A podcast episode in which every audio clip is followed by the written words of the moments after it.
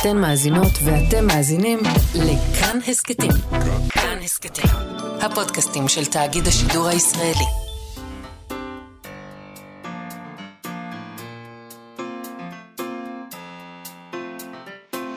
מה שכרוך עם יובל אביבי ומה יעשה לה. שלום, צהריים טובים, אנחנו מה שכרוך, מגזין הספרות היומי של כאן תרבות. אתם מאזינים לנו ב-104.9 או ב-105.3 FM. אפשר להאזין לנו גם כהסכת באתר, באפליקציה של כאן ובכל יישומוני ההסכתים. איתנו באולפן עמרי קפלן על ההפקה. חן עוז על הביצוע הטכני. שלום לכם, שלום יובל. שלום מאיה. חדשות רעות למתנגדי הבינה המלאכותית הכותבת. נדחתה בחלקה תביעה של כותבים אמריקאים נגד המודלים האלה, שלכאורה יודעים לכתוב, אבל בעצם, כמו שאנחנו כבר יודעים, פשוט uh, סורקים מיליארדי טקסטים קיימים ומשתמשים בהם כדי לייצר טקסטים חדשים. אז הייתה תביעה בארצות הברית נגד המודלים האלה, בגלל אותו שימוש בטקסטים האלה, הטקסטים שכתבו בני אדם. כאמור, בני המש... בית המשפט אה, לא ממש אה, קיבל אותה. נדבר היום עם בועז לביא על זה, הוא יסביר לנו מה הסיפור שם, שזה לא כל הסיפור, שזה לא בטוח שזה חדשות כזה שזה טובות. מה זה אומר? לא ממש קיבל אותה. בדיוק, אנחנו... מה לא... זה לא ממש? בועז לביא יסביר הכל. בועז לביא יסביר. Mm-hmm. הוא גם הסביר לנו שהתביעה הזאת uh, יכול להיות. אני, אני, אני צופה את העתיד. היא לא התביעה הרצינית, יש תביעה יותר רצינית חוץ בדרך? מהנגד, בדרך, 아. כן. אוקיי. אנחנו, נש... אנחנו נשמע ממנו. נדבר גם עם הסופר יוסי סוכרי, מחבר הספר בנגזי ברגן בלזן, רומן על אה, שואת יהודי לוב. נדבר איתו על התרגום החדש של הזהו אדם של פרימו לוי, בשמו החדש אם זה אדם, שמתקן עוול היסטורי, כיוון שהתרגום הקודם השמיט אה, קטעים מהספר שעסקו בסוגיה הזאת, בשואה מדהים. הזאת. מדהים. שזה... ויש טקסט כזה, ש... ואז רק השמיטו את זה שהאנשים האלה שיושבים שם באושוויץ, הם, הם... מטריפולי. כן. הורידו את טריפולי. כן. שזה ממש דבר מדהים. דבר מדהים. אנחנו יודעים את זה כבר כמה זמן שזה קרה, עכשיו נכון. סוף סוף יש לנו הזדמנות לקרוא את הגרסה. אה, המלאה. נכון. עוד מעט נדבר על זה עם יוסי סוכרי, אבל לפני כל הדבר הזה, בואו נדבר רגע על הורות, או אימהות וימי הולדת. אה, השבוע שעבר הייתה סערה מאוד מאוד גדולה. סביב הסיפור הזה של אה, אימהות, שאחת, נגיד שהיא קשת יום, אה, והשנייה שעושה יום הולדת נורא אה, יקר ומושקע לבת שלה. ואז היה חלופת וואטסאפים, האימא הזאת כתבה לאימא ההיא שהבת לא מוזמנת, כולם שמעו על זה, אני מניחה. כן. היא לא מוזמנת כי היא מביאה מתנות זולות, וצריך להביא מתנות יקרות יותר ליום הולדת שעולה עולה, עולה כל כך הרבה כסף. וכולם השתוללו סביב הדבר הזה, ושיתפו, ומחו, וכוננו וכעסו. אה, ואפילו היה, היה מי שהתרים. אה, מגבית. למען האם הענייה, למרות שאני לא בטוחה שהיא אם ענייה. היא פשוט, אה, היא אדם נורמלי, אדם מן היישוב. היא, היא רצתה להביא 50 שקלים. מתנה בערך של 50 שקלים. נשמע לי ממש לא... בסדר. כן, אבל... זה הסטנדרט לדעתי. אני לא יודעת. טוב. אחר כך כבר היו חשדות שמדובר בפייק, ושזה בכלל לא באמת היה. למרות שמה זה משנה? כאילו, זה היה, זה נמצא, זה קיים בעולם. זה נכון, זה קרה. הפערים בין אנשים קיימים בעולם. אה, אנשים מגעילים קיימים בעולם, וכל הסיפור הזה גם זה איזשהו אה, משהו כזה שקשור לתוגת ההורות, שלא לומר תוגת הבורגנות. תוגת אה, הבורגנות ההורית ביום ההולדת של הילד האחר. עכשיו, נכון שכבר גמרו לדבר על זה, כי פה כל הזמן קורים המון המון המון דברים, וכבר די, מה, אמר, גמרו. אבל אנחנו לא גמרנו לדבר על זה, כי חשבנו על עצמנו, נזכרנו בידיד התוכנית קרל אובק נאוסגורד, אה, ולא, יש דברים מאוד מעניינים, הוא מתאר בו מאוד מאוד יפה את האופן שבו, את איך שאנחנו נראים, כמה, כן. כמה אנחנו פתטיים. אה, אז אנחנו בפינה שלנו, ועיקרן תחילה, מאפשרים לספ... לספרים ולספרות להגיב על ענייני היום, ואנחנו נקרא מתוך אה, החלק השני של סדרת המאבק שלי, אה, זה ספר שנקרא גבר מאוהב, והוא עוסק שם בעיקר בזוגיות שלו עם לינדה, אשתו, אחר כך היא כבר תהיה גרושתו. אה, ובהורות לשתי הילדות שלהם בשוודיה, אה, ששונה מאוד מהאופן, אולי, מאיך שזה קורה בנורבגיה. הוא נורבגי ואשתו שוודית, כן. אוקיי?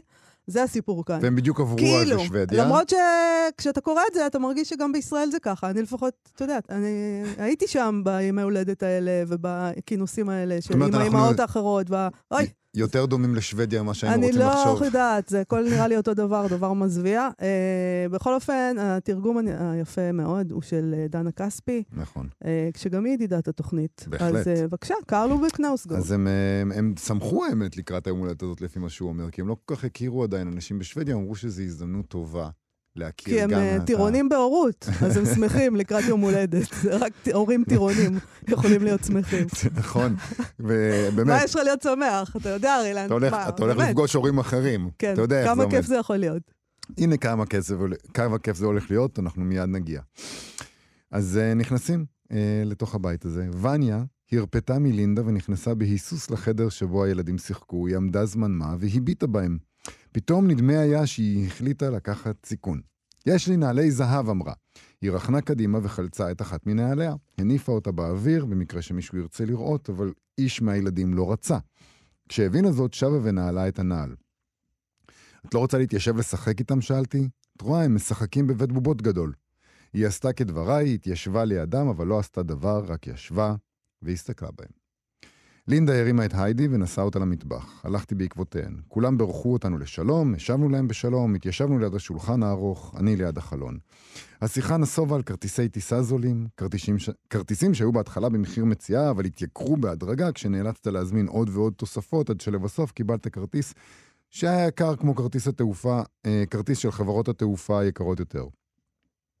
משם התגלגלה השיחה לשמירה לאיכות הסביבה ולמכסות פליטה, ומשם לחופשות הזולות שהופיעו לאחרונה בשוק, הכוללות נסיעה ברכבת במקום בטיסת שכר. ללא ספק, יכולתי לומר על כך משהו, אבל לא אמרתי. שיחות חולין הם אחד מאין ספור תחומים שבהם איני שולט, לכן ישבתי כהרגלי והנהנתי לדברים שנאמרו, חייכתי כשאחרים חייכו, אבל קמאתי בכל מאודי להיות הרחק משם. מול השיש ליד הכיור עמדה פרידה, אימא של סטלה, אימה של סטלה, והכינה משהו שנראה נראה כמו רוטב לסלט. היא ואריק היו פרודים, ואף על פי ששיתפו פעולה היטב בנוגע לסטלה, מדי פעם היה אפשר להבחין בטינה וברוגז ששררו ביניהם בפגישות שנערכו בגן הילדים. שערה היה בלונדיני, עצמות לחיי גבוהות ועיניה צרות, גופה ארוך ורזה, והיא ידעה איך להתלבש, אבל היא הייתה יותר מדי מרוצה מעצמה, שקועה מדי בעצמה, מכדי שאמצא אותה מושכת. אין לי שום בעיה אם אנשים לא מעניינים או לא מקוריים. עשויות להיות להם תכונות אחרות חשובות יותר, כמו חום, התחשבות, חביבות, חוש הומור וכישרונות שמאפשרים לשיחה לזרום. הם עשויים ליצור סביבם תחושת ביטחון, לאפשר למשפחה לתפקד, אבל אני חש דחייה כמעט גופנית כשאני בקרבת אנשים לא מעניינים, שחושבים משום מה שהם מעניינים במיוחד ועוד מתגאים בזה. היא הניחה את הקערה שהכילה לא רוטב לסלט כפי שחשבתי, אלא מטבל, על מגש שעליו עמדו עוד קודם קערת מקלות גזר וקערת מלפפונים חתוכים. באותו רגע נכנסה ונ... וניה למטבח, אחרי שאיתרה אותנו, ניגשה לעברנו ונצמדה אלינו. אני רוצה הביתה, אמרה בשקט. אבל הרגע הגענו, אמרתי. נשאר כאן עוד קצת, אמרה לינדה. תראי, עכשיו תקבלו קצת ממתקים. האם התכוונה למגש הירקות? נראה שכן. השוודים האלה משוגעים לגמרי. אני אבוא איתך לחדר, אמרתי לווניה. בואי. אולי תיקח גם את היידי? שאלה לינדה. הנהנתי ונסעתי את היידי לחדר שבו שיחקו הילדים. וניה באה בעקבותיי, ופרידה נכנסה אחרינו נושאת את המגש. היא הניחה אותו על שולחן קטן באמצע האוכל, באמצע החדר. הבאתי לכם קצת אוכל, אמרה. לפני העוגה. הילדים, שלוש בנות ובן אחד, היו עדיין שקועים במשחק מול בית הבובות. בחדר האחר התרוצצו שני בנים. אריק עמד גם הוא בחדר הסמוך, מחזיק בידו תקליטור מול מערכת הסטריאו. יש לי פה קצת ג'אז נורבגי, אמר. אתה מתעניין בג'אז? אני רוצה לעצור רגע ולהגיד, אני עצוב שעברת את זה, אני מאוד. מתנצלת. קרל, אנחנו כולנו איתך. זה נורבגי. ג'אז נורבגי. באמת, זה כאילו... אני תוהה, זה הרגעים שבהם אתה אומר, הוא בטח זוכר את זה בדיוק איך בול שזה כמו היה. שזה היה, כן. אז הוא אומר, כן, אמרתי, סצנת הג'אז בנורבגיה טובה, אמר. אז מה יש לך פה, שאלתי. הוא הראה לי את העטיפה, להקה שמעולם לא שמעתי עליה. איזה יופי, אמרתי. וניה עמדה מאחורי היידי וניסתה להרים אותה. היידי מחתה. היא אומרת, לא, וניה, אמרתי. לא, זה לא. כשהמשיכה, ניגשתי אליהן. את לא רוצה גזר?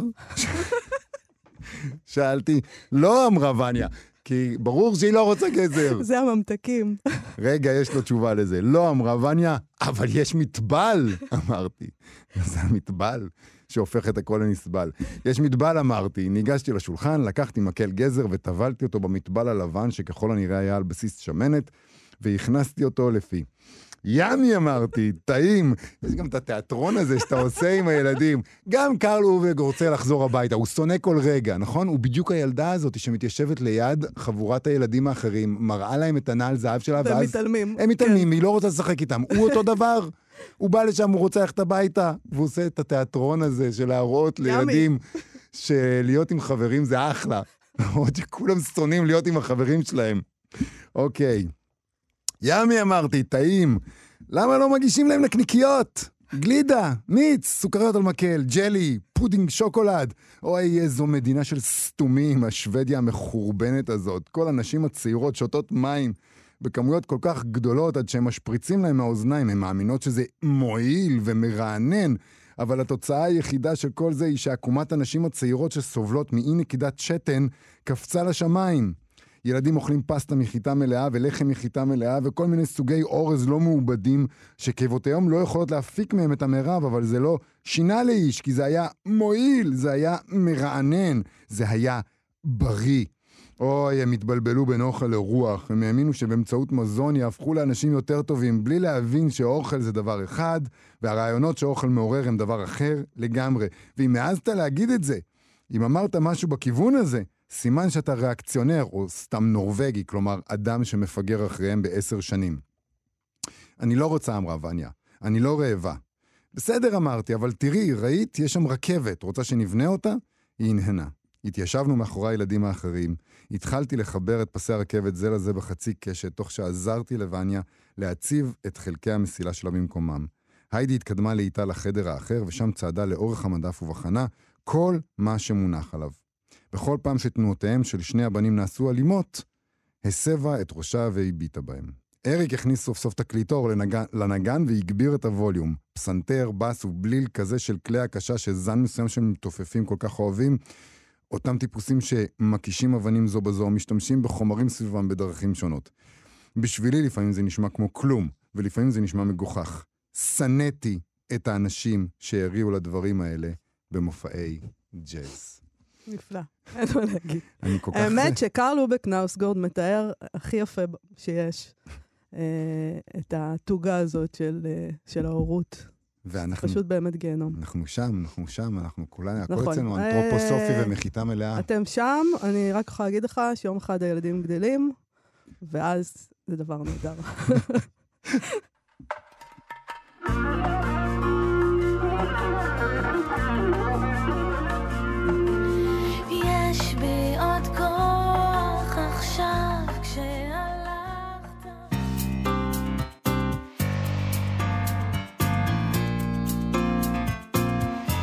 אנחנו, מה שקראו, חזרנו, אני רוצה לקרוא מעט מתוך אם זה אדם של פרימו לוי. כל אחד נפרד מהחיים באופן שהכי התאים לו. אחדים התפללו, אחרים שתו ללא הגבלה. עוד אחרים השתכרו מתשוקה מגונה אחרונה. אבל האימהות הכינו כל הלילה בדאגה מתוקה אוכל למסע, ורחצו את הילדים, וארזו את המזוודות, ועם שחר היו חוטי התיל מלאים בלבנים של תינוקות שנתלו להתייבש ברוח. והן לא שכחו את החיתולים, ואת הצעצועים, ואת הכריות, ואת מאה הדברים הקטנים שהן מכירות היטב, הילדים זקוקים להם תמיד. האם אתם הייתם נוהגים אחרת? אם היו אמורים להרוג אתכם מחר עם הילד שלכם, האם לא הייתם מכינים לו היום משהו לאכול? בצריף 6א התגורר גתניו הזקן עם אשתו ועם ילדיו ונכדיו הרבים, ועם החתנים ועם נשות הבנים החרוצות. כל הגברים היו נגרים, הם באו מטריפולי, אחרי מסעות רבים וארוכים, ותמיד נשאו איתם את כלי המקצוע, ואת מערכת הסירים, ואת הקורדיונים ואת הכינור, כדי לנגן ולרקוד בסוף יום העבודה, כי היו אנשים עליזים ואדוקים. הנשים שלהם היו הראשונות מבין כולם שסיימו, שתקניות ונחפזות, את ההכנות למסע, כך שיישאר להן זמן להתאבל.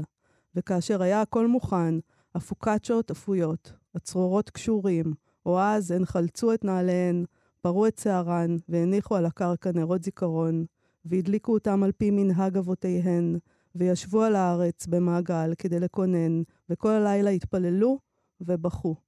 אנחנו נעמדנו בחבורה גדולה מול דלתם, ועל נשמתנו צנח, חדש בשבילנו, הכאב העתיק של עם שאין לו ארץ. הכאב נטול התקווה של הגירוש, החוזר בכל דור ודור. אז זה פרימו לוי, מתוך הספר "אם זה אדם", אחד הספרים הידועים ביותר uh, שעוסקים בשואה. ספר שהוא כבר סמל, גם בישראל כמובן, למרות שכאן הוא הגיע באיחור, אנחנו קוראים אותו שוב ושוב. במשך שנים אבל הייתה חסרה מילה בתיאור הזה שקראתי פה מתוך תרגום חדש, והמילה החסרה הייתה טריפולי. Uh, משום מה, בתרגום המקורי, אז קראו לזה "הזהו אדם", הושמטה העובדה שגם יהודי לוב היו שם. ורק עכשיו, בתרגום החדש של מרון רפופורט, שיצא לאחרונה בעריכת מנחם פרי, אה, בהוצאת הספרייה החדשה, תוקן הנוסח, הוסיפו, החזירו חזרה, אה, תרגמו את זה כמו שזה. אה, מה לומר, זה באמת מדהים. אה, אגב, אני חייבת לציין, אנחנו לא נדבר על זה היום, אבל בסוף הספר יש מסע יפהפייה שכתב פרופסור מנחם פרי. הוא דן שם בשאלה האם פרימו לוי התאבד או לא.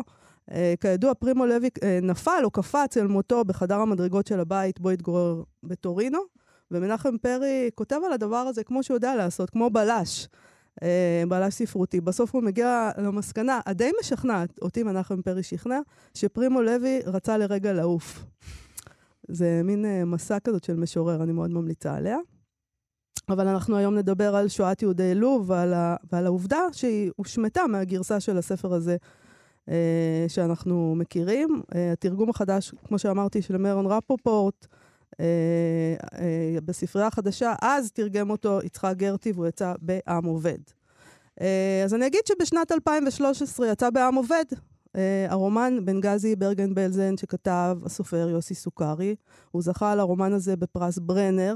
שם כתבו עליו השופטים, קולו הייחודי של יוסי סוכרי מספר בעלילה סוחפת שגיבורתו היא בחורה צעירה את גורלה של יהדות לוב בשואה. הוא פותח צוהר לקהילה היהודית עתיקה, כור היתוך של תרבויות ושל שפות שונות, איטלקית, עברית וערבית יהודית, יצירה שהיא נדבך חשוב בספרות העברית.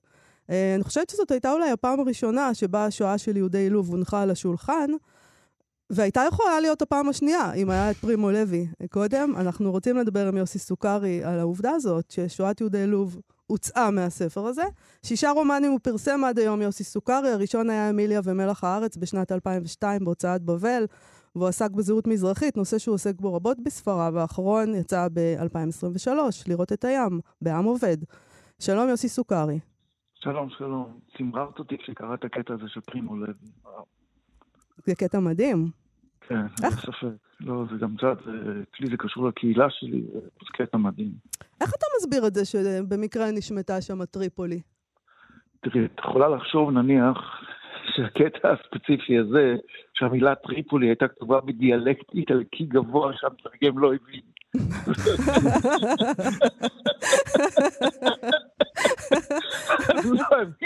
הוא לא יודע מה זה המקום הזה, טריפולי. אולי הוא חשב שזה טעות של פרימו לוי, אתה יודע. ברור שזה לא היה בתוך הספירה הציבורית בכלל בישראל, שיהודי לוב חוו את מאורעות השואה באופן כל כך מז'ורי,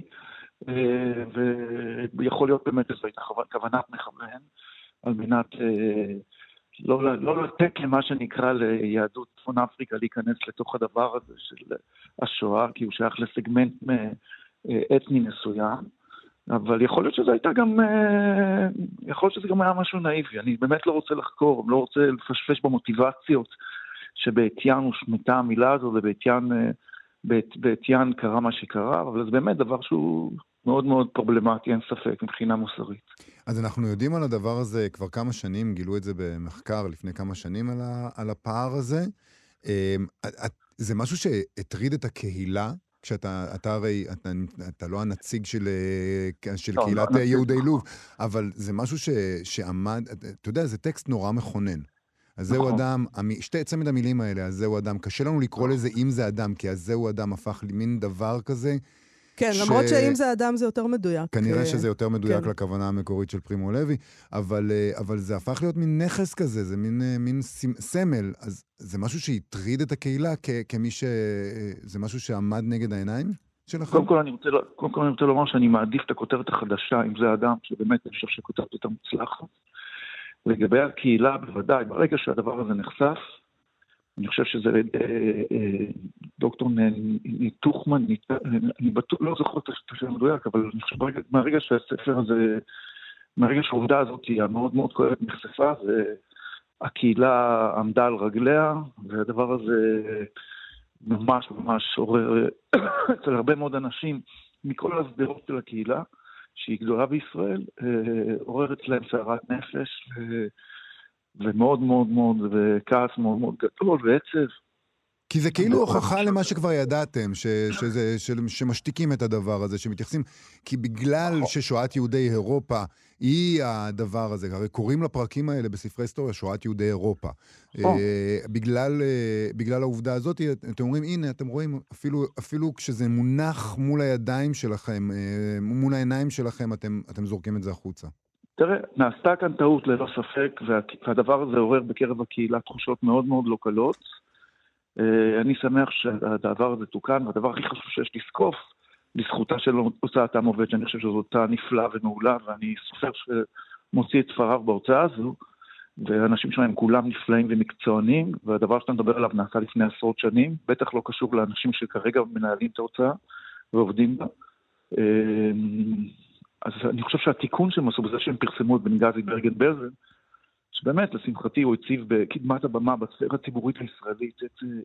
אה, סליחה, אני טיפה חולה. את אה, שואת יהודי לוב, במובן הזה הם עשו מעשה שהוא מאוד מאוד חשוב. צריך לזקוף לזכותם את הדבר הזה. אילו תגובות אתה קיבלת כשיצא הספר? הרי, אתה יודע, הדבר הזה, מתייחסים אליו כמו אל תזיזו לנו, אל תיגעו לנו, נכון? יש לנו את האתוס שלנו, ש- יש לנו את המיתוס שלנו, אתם לא, אתם לא נכנסים ולא מפ, לא מפרים את, אה, את הקווים המוכרים. ואז אתה הולך ואתה בעצם אומר, לא, זה גם שלנו. תראה, הספר הזה עורר אה, מגוון רחב של תגובות, ספקטרום שלם של תגובות, אה, והוא עורר הרבה מאוד תגובות באופן עקרוני, כי ברור שזו הייתה הפעם הראשונה שהציבו את זה בתוך הספרות בכלל בעולם, לא רק בארץ.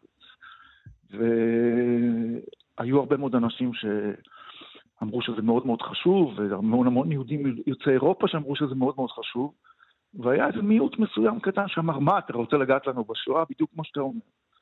אז אה, מבחינה הזאת היה איזה סוג מסוים של, אה, של diversity, של מגוון שלם של תגובות באשר לספר הזה, באשר לעובדה שהוא מציב את שואת יהודי לוב בפעם הראשונה. אבל הרוב המכריע של התגובות היה, אני חייב להודות, תגובות אה, אוהדות, אה, נדהמות, מופתעות. אחד הדברים שהכי הדהימו אותי, וזה דבר שאני יכול להגיד לך, זה... אני ממש סליחה, יש שפעת, אל תכעסו עליי. לא כועסים. אה, בעקבות הספר הזה אני הרציתי בארצות הברית, באוניברסיטאות, בכל מיני מקומות על, ה, על, ה, על העניין של שואת יהודי לוב, ועלה מחזה בברודוויי בשם בן גדי ברגן בלזן. אחד הדברים שהדהימו אותי זה שבחוץ לארץ, בארצות הברית, ולא רק יהודים, לא היו שם רק יהודים, אנשים ידעו יותר על העובדה שיהודי לוב חוו את השואה באופן אה, ברוטלי ומז'ורי, הרבה יותר מאשר יהודים מסוימים בישראל. עכשיו, כשאני אומר בישראל, אני לא מדבר על אנשים שנמצאים בקטעי החברה הישראלית, אני מדבר על הרבה מאוד אנשים שהם כאילו מהווים, לפחות בעיני עצמם, את חוד החנית של האינטליגנציה הישראלית, והם, אה, מבחינתם, הם לא, זה היה איזה מין סומסם של אה, אה, היסטוריה חסרה, לא היה להם מושג שהדבר הזה קרה. אז איך זה זה דבר היה, נגיד. התחקיר, לעשות תחקיר לספר הזה? היה מסובך? בעצם לא היו חומרים? לא, יש חומר, היו חומרים, כי יש מוזיאון שואה יהודי לוב באור יהודה, ואני נפגשתי עם הרבה מאוד אנשים שהם אה, עברו את השואה, לא הרבה, אבל נניח, כש, קודם כל שהכירו את זה, ונסעתי כמה וכמה פעמים לאיטליה, לרומא, שם יש קהילה יהודית אה, לובית מאוד מאוד אה, אה, גדולה אה, ומושרשת, ודיברתי עם אנשים, דיברתי עם עיתונאים איטלקי, איזה עיתונאי איטלקי אחד, אריק סלרנו, שהוא עבד בקוריירה דה לסרה, שהוא uh, הכיר את זה, ודיברתי לצערי הרב גם עם אמא שלי שעברה את הדבר הזה, ובמהלך הראיונות היא התעלפה פעמיים, ולמרות זאת היא לא חדלה. לבקש ממני להמשיך ולדבר. זה, בעיניך הדבר הזה, התרגום החדש של פרימו לוי, זה שאני יש לו, צריך לקרוא אותו, כן. יש לו, יש לזה משמעות יותר מאשר אה, סמלית? יש לזה משהו יותר עמוק? אתה חושב, אתה אומר לעצמך, אולי הנה, אתם הכנ... נ- החזירו אותנו לתוך היצירה הזאת, שהיא בקרב הרבה מאוד אנשים בישראל סמל לשואה. יש לזה יותר מעשה... כל, אני משהו... חושב שזה תיקון, אני חושב שזה תיקון מבורך, ללא ספק. אה, וברור שברגע שזה ספר מכונן, אה, הספר הזה, זהו האדם, או זה האדם של פרימו לוי, הדבר הזה, תיקונים מן הראוי שיתרחשו. הרבה פעמים יש טעויות שעושים ולא מתקנים אותם. והדבר הזה קרה, וזה, וזה משמח אותי. אבל אני באמת לא רוצה, אתה יודע, אני לא רוצה לנבור עכשיו בעבר, למה זה לא היה, מה לא היה. הכי חשוב זה לעשות. הכי חשוב בכלל, באופן עקרוני, לא לבוא ולהגיד להתלונן כל הזמן. אני כזה אה, לא ידיד של התלונות, אני אומר המעשה, תעשה את המעשה. אז הלכתי וכתבתי את הספר הזה, עכשיו תקנו את הדבר הזה. ואלה דברים שהם משמעותיים, הדבר המשמעותי ביותר זה הפעולה. ולא להתחיל ולחשוב כל הזמן ולעסוק בסוגיה, אוקיי, מה הייתה המוטיבציה, למה לא עשו את זה, למה כן עשו את זה. קרה, קרה בעיקר של סיבות מסוימות שאנחנו פחות או יותר יודעים מהן. והשאלה מה עושים זה הלאה. אז הנה, אדם עובד תיקנה את זה בצורה נפלאה ב-2013, ועכשיו ספרייה חדשה תיקנה את הספר הזה עם הספר הזה ב-2024. אז הפעולה זה הדבר החשוב, אז אה, אנחנו מזמינים אתכם לקרוא את הגרסה הזאת, אם זה אדם של פרימו לוי, וגם את בנגזי ברגן בלזן שלך, יוסי סוכרי. תודה רבה לך על השיחה תודה הזאת. רבה לכם. ביי, שחטופים יחזרו.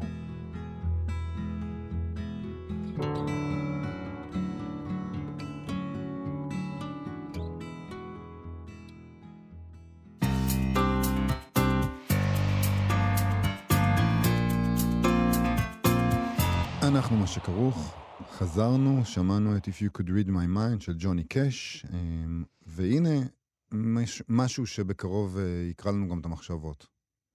הב- הבינה המלאכותית. אנחנו חוזרים אל התביעה נגד OpenAI, החברה שפיתחה את GPT, האלגוריתם שלכאורה יודע לכתוב בעצמו. בעצם אנחנו יודעים מה שהאלגוריתם הזה ואחרים כמוהו עושים זה לסרוק אין סוף טקסטים שבני אדם כתבו, במאמץ רב חלקם. אה, הם לומדים את הטקסטים האלה, את האופן שבו הם בנויים, את התוכן שבו הם עוסקים, והם יכולים ליצור שילובים חדשים מותאמים בצורה מדויקת למדי לנושאים שמבקשים מהם לכתוב עליהם. אז קבוצת יוצרים ויוצרות, אה, יש שם גם סופרות וסופרים, תבעו את החברה הזאת. הם אמרו שהאלגוריתם הזה סורק את היצירות שלהם בלי רשות, עושה בהם שימוש לא הוגן, ובשבוע שעבר בית המשפט בקליפורניה דחה את התביעה שלהם חלקית, הוא שלח אותם לנסח אותה מחדש בצורה מדויקת יותר, אנחנו לא לגמרי ברור לנו מה זה אומר. זה, אין ביקורת ספרות יותר טובה מזאת. נא לכתוב את זה בצורה מדויקת, תנסחו את זה מחדש. סופרים וסופרות, זה לא כתוב טוב. בית המשפט. בקליפורניה לקח על עצמו את תפקיד העורך. בדיוק. תהדקו את זה.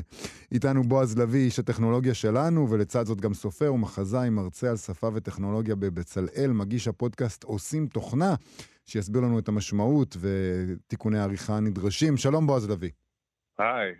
תעשה לנו סדר. מה, מה בעצם הם רצו התובעים? מה לא בסדר בתביעה שלהם? למה זה נדחה? מה צריך לתקן?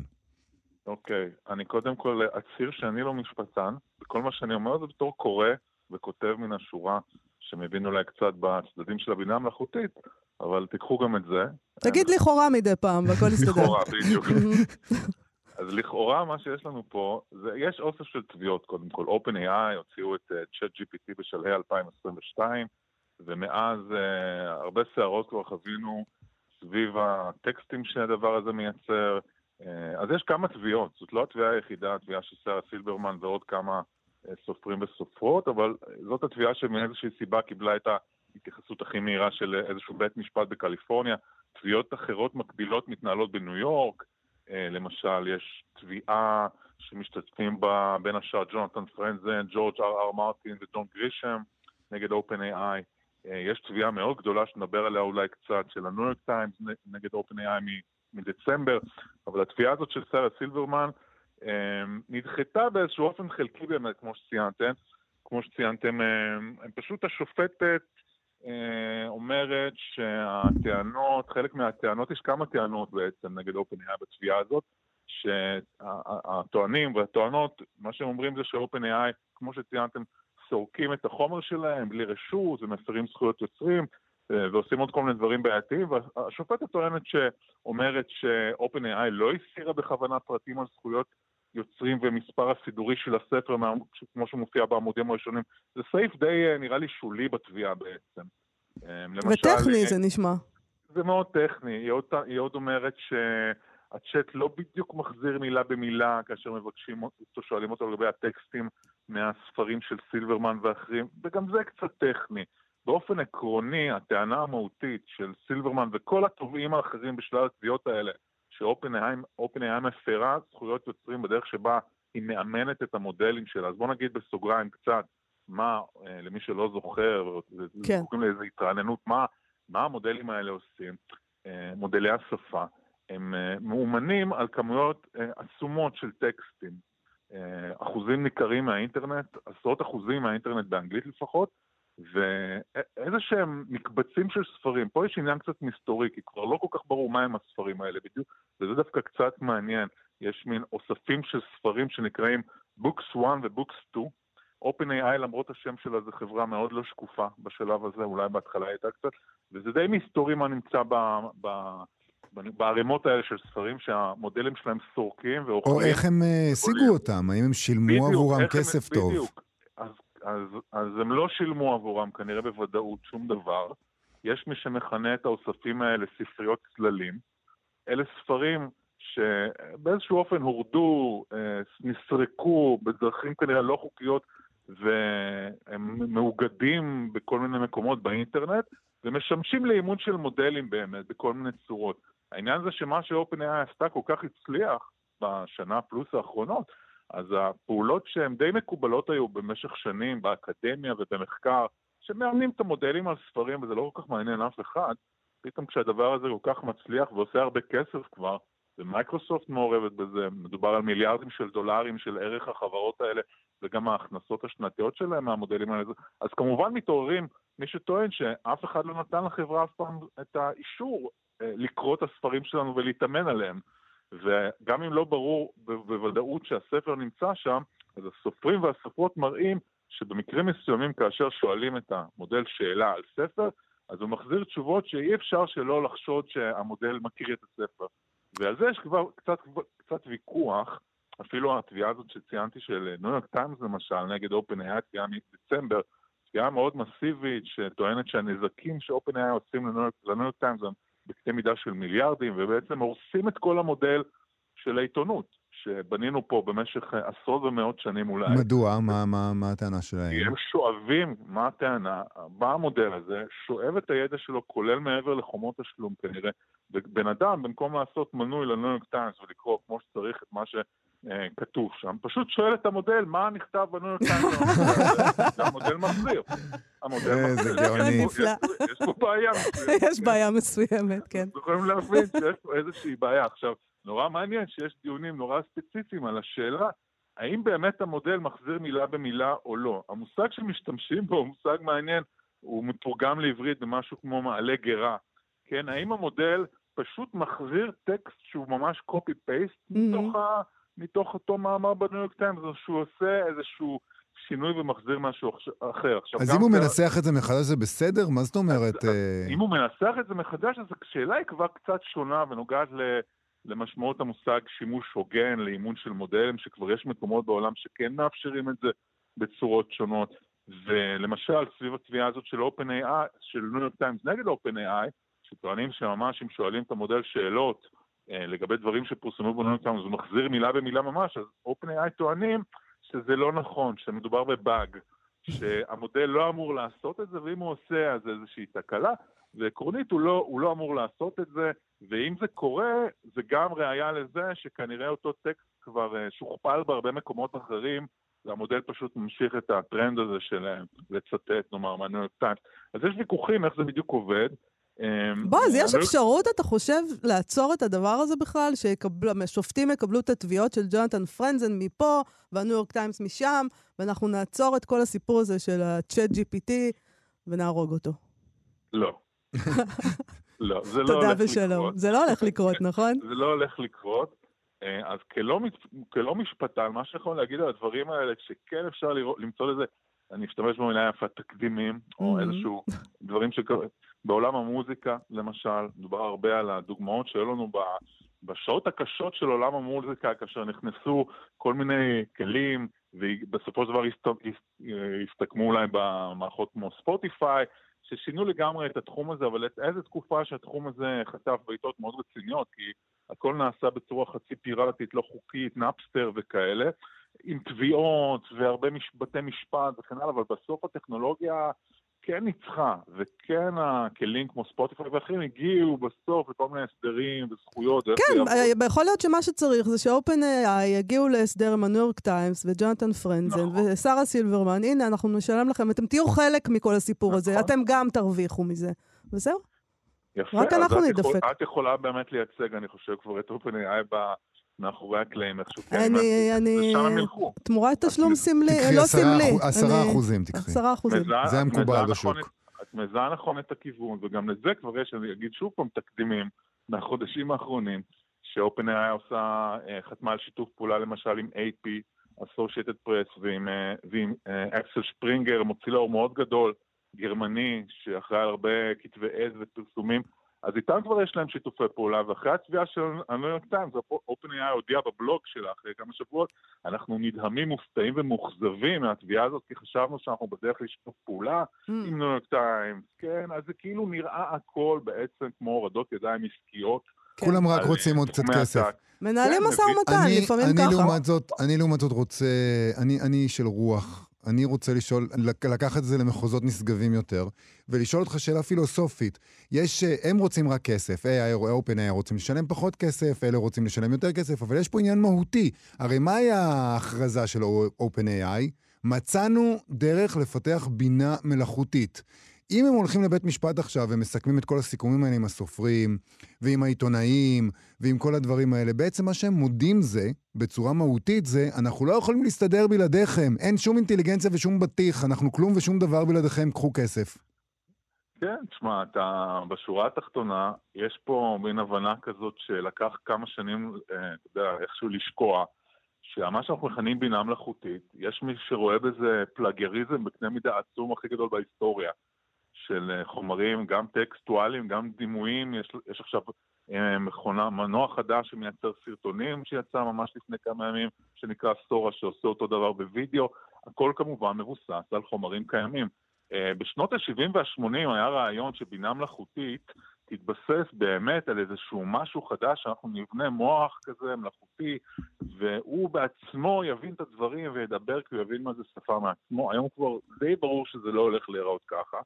אה, לפחות בשנים הקרובות, והמודלים האלה מתבססים, אה, כמו שאתה ציינת, על מה שבני אדם עושים, עמלו במשך אה, שנים ובנו, כתבו, יצרו, והמערכות האלה תוך, מוזנות בזה, ועושות עם זה דברים מעניינים, אני חושב. זאת אומרת, בזה אני לא מפקפק באופן אישי. יש ערך למה שהמודלים האלה עושים, אבל זה באמת מסתמך על, על מה שנעשה לפני זה, ואת זה צריך לפתור בכל מיני צורות. אז לשאלתך הפילוסופית, כן, ה-AGI הזה, הבינה המלאכותית הכללית, אם היא תגיע ואם היא תפציע, אז היא, היא כנראה תתבסס על כל הידע האנושי. ומה שקרה, שקרה עם האינטרנט למשל, זה שהוא אפשר את הדבר הזה. כי עד לפני 10-20 שנה היה מאוד קשה לאגד את כל הידע הזה בצורה מסודרת, ועכשיו כבר יש, אז אפשר לעשות לזה scraping. יש ארכיון.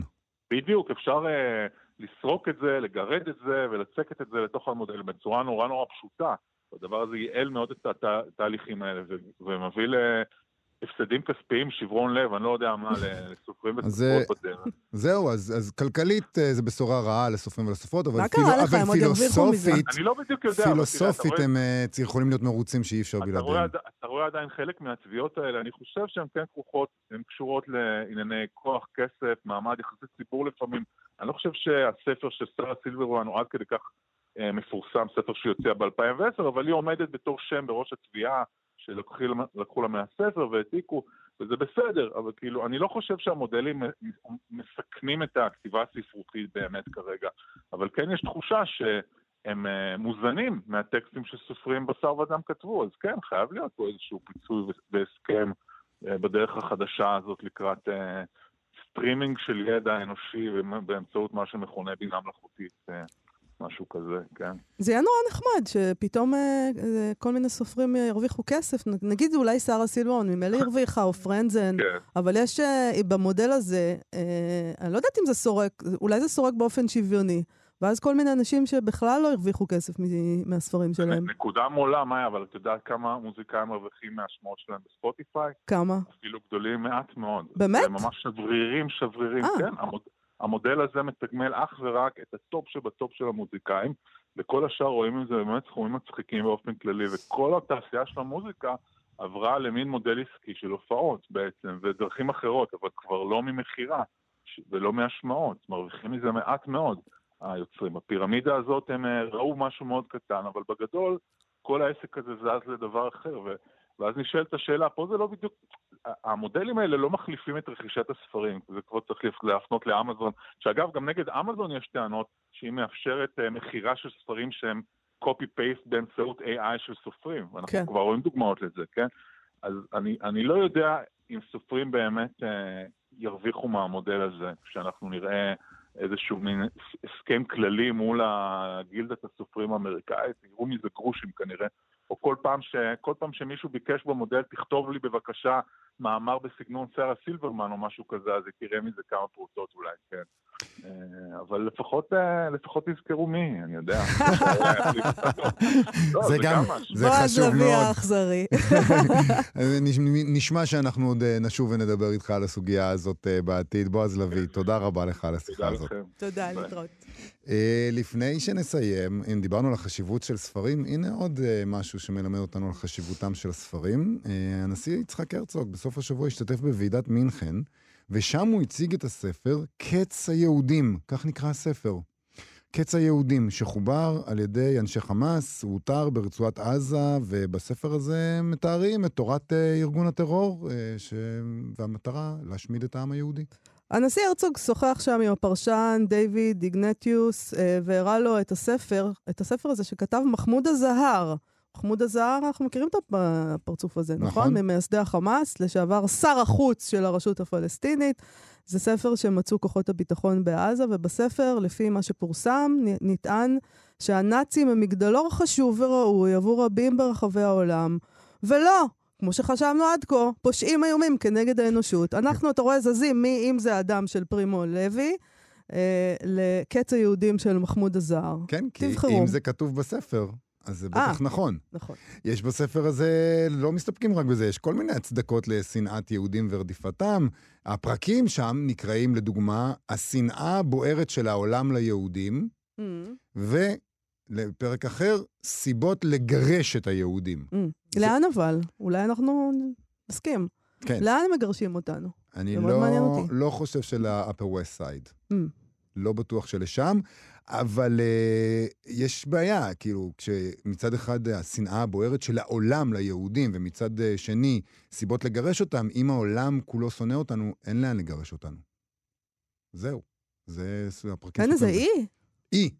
אי זה רעיון לא רע. לא לא מאוכלס? אי זה רעיון לא רע, אי לא מאוכלס. אה, מצאו לנו, בבקשה. תקשיבו, אנחנו לא הולכים לשום מקום, אני רוצה לא להבהיר את זה מקום. פה. אני רוצה גם להגיד שרוב הדברים האלה שהנשיא הרצוג אה, הצביע עליהם, מופיעים באופן רשמי באמנת אה, חמאס, בפומבי. כן. הרשמית. מה נכון. שכאילו המסמך נכון, שמכונן נכון, את נכון. התנועה נכון. הזאת. זה לא כאילו, וואו, מצאנו פה וואו. משהו, לא ידענו שאתם חושבים לא, ככה. הם רוצים עד להשמיד את עכשיו היהודים. דיברתם על שלום, ופתאום נפלנו מהכיסא. אז לכן, לכן זה מחזיר אותי ל-open AI ולשרה אה. סילברמן. כן, בוא נשמע, איך זה מחזיר אותנו אתם, לשם? הסופרים והסופרות, אתם חשובים. אם זה כתוב בספר, זה יותר נכון מאשר אם זה כתוב באיזה אמנה של איזה תנועה לא תראה, חשובה. אני אגיד לך משהו. כתוב זה, בספר. אני רוצה להגיד לך משהו. זה שאנחנו אמרנו אה, שמדובר בספר שכתב מחמוד הזהר ממייסדי חמאס, לא באמת אומר שמדובר בספר. לא. נכון? מדובר בחוברת. יכול להיות שזה דפים, אולי אפילו כרכו את זה, כן. אה, ואפילו אולי נתנו לזה שם, קץ היהודים. אבל מפה ועד להגיד, הספר שכתב, אני את לא רוצה... אומרת שג'ונתן פרנזן יכול לישון יכול להיות- בשקט הלילה, כן, כן, כן. זה לא התיקונים החדש. לא, לא, זה לא התיקונים החדש. אה, לא רוצה להעליב את מחמוד הזהר, אבל... אולי. הוא יכול להשתמש בצ'אט GPT כדי לשאוב השראה. שמעתי כן, שסופרים כן. שתקועים יכולים להשתמש בצ'אט GPT, מחמוד עזר. יש אה, כמה טקסטים. אנטישמיים לפני הטקסט הזה, שאתה יכול אה, בהחלט אה, לקחת ממנו. בטח. סרקו אותם שם. עם הדבר הזה, אנחנו מסיימים להיום. תודה לעמרי קפלן על ההפקה ולכן עוז על הביצוע הטכני. בואו לבקר בעמוד הפייסבוק שלנו, אנחנו נהיה פה שוב, מחר, באמת. בעזרת השם. להתראות.